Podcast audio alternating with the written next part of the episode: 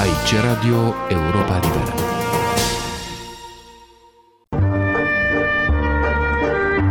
Cultură și politică.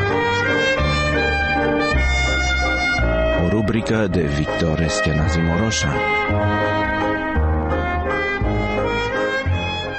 Fiecare an de un deceniu încoace, pe 27 aprilie, data morții celebrului violoncelist rus Mstislav Rostropovici, la Academia de Muzică de la Kronberg, în apropiere de Frankfurt, se va desfășura o ceremonie omagială devenită o tradiție. În fața bustului violoncelistului, situat în parcul din centrul orașului, corul domului din Frankfurt va încadra ceremonia la care președintele Academiei și Elena Rostropovici, fica muzicianului, vor pronunța alocuțiuni în memoria lui.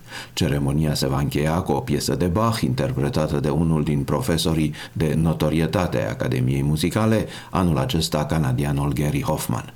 Ceremonia va fi urmată de un concert de binefacere în favoarea Fundației Mstislav Rostropovici, astăzi condusă de fica acestuia, Elena, și care constituie unul din pilonii pe care s-a dezvoltat Academia de la Kronberg, una din cele mai prestigioase instituții private de învățământ muzical din lume. Anul acesta este unul deosebit. Violoncelistul, pentru mulți cel mai important al celei de-a doua jumătăți a veacului al XX-lea, ar fi împlinit în martie 90 de ani, iar joi se împlinesc 10 ani de la dispariția lui. Rostropovici este una din marile figuri ale muzicii despre care nu se poate spune că a fost uitat vreo clipă. Cele două fiice ale sale cultivă cu pioșenie și cu multă eficacitate amintirea și moștenirea muzicală a violoncelistului. Olga, ea însăși violoncelistă odinioară, născută în 1956, la scurtă vreme după dragostea fulgerivită la Praga între Rostropovici și soprana Galina Vâșnevskaya, a creat trei festivaluri la Baku, Orenburg și, din 2010, unul internațional la Moscova, ce poartă numele tatălui ei. Tot ea conduce în prezent școala de canto creată de Galina Vișnevskaya în 2002. Elena, cu doi ani mai tânără, cultivă și ea memoria lui Rostropovici la conducerea diverse fundații și asociații ce-i poartă numele, între care cea muzicală de la Kronberg, Fundația Rostropovici Vișnevskaya, care se ocupă de campaniile de vaccinare ale copiilor din Rusia, Asia Centrală și Orientul Mijlociu, și o a treia care are drept obiectiv educarea și cultivarea copiilor defavorizați. Elena Rostropovici s-a ocupat între altele de crearea unor coruri în lagărele de refugiați și onorează în numele violoncelistului care, după expresia ei, într-un recent interviu cu Le Monde, știa atât de bine să te facă să plângi în muzică și dădea atâta bună dispoziție vieții cotidiene prin râsete.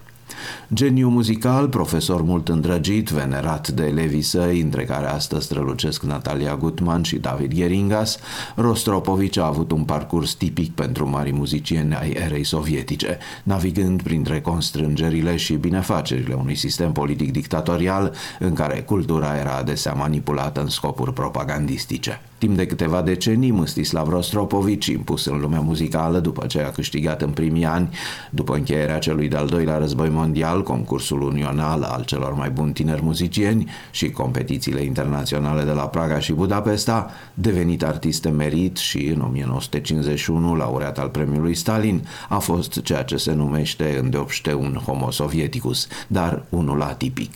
Eleva și biografa sa, Helen Wilson, notează pe bună dreptate că Rostropovici Ionucovici a reușit să se mențină pe o poziție neutră, grație folosirii unei precauții vizionare, dublată de o percepție de cap limpede asupra lumii înconjurătoare că violoncelistul nu trăia rupt, dar nici nu era atașat cumva de realitatea politică sovietică, o demonstrează astăzi retrospectiv o serie de gesturi mici puse în evidență de biografii săi.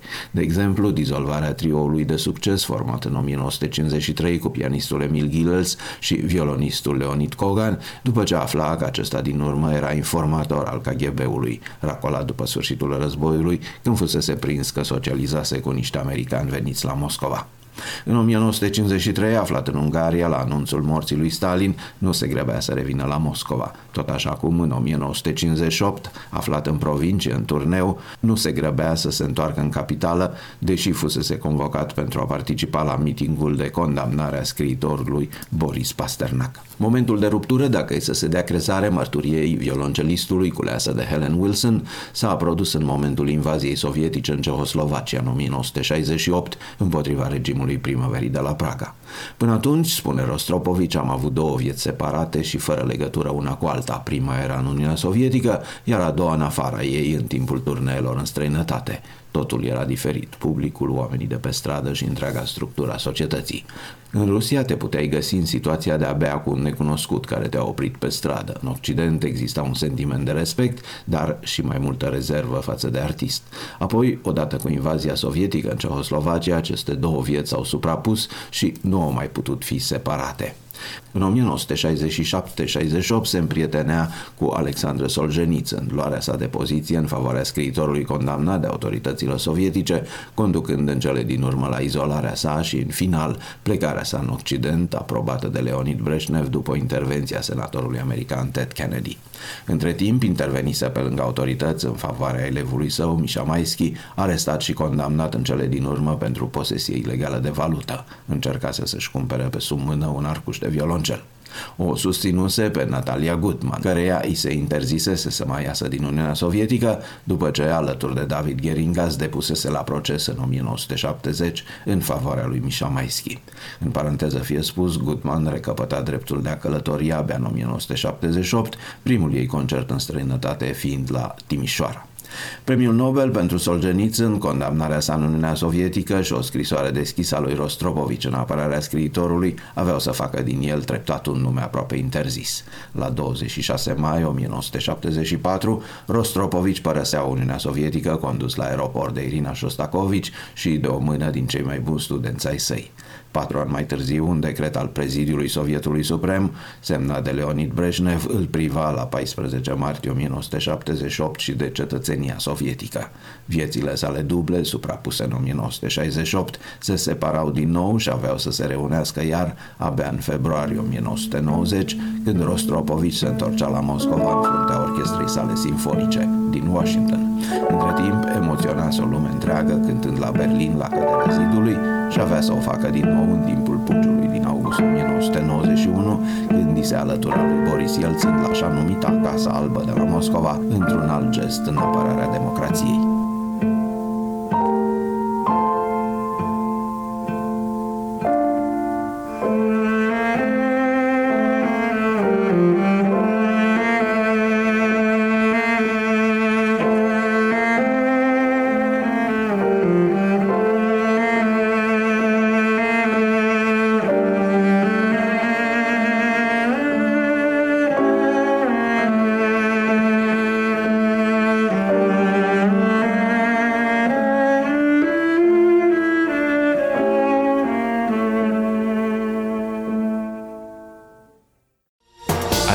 Radio Europa Liberă.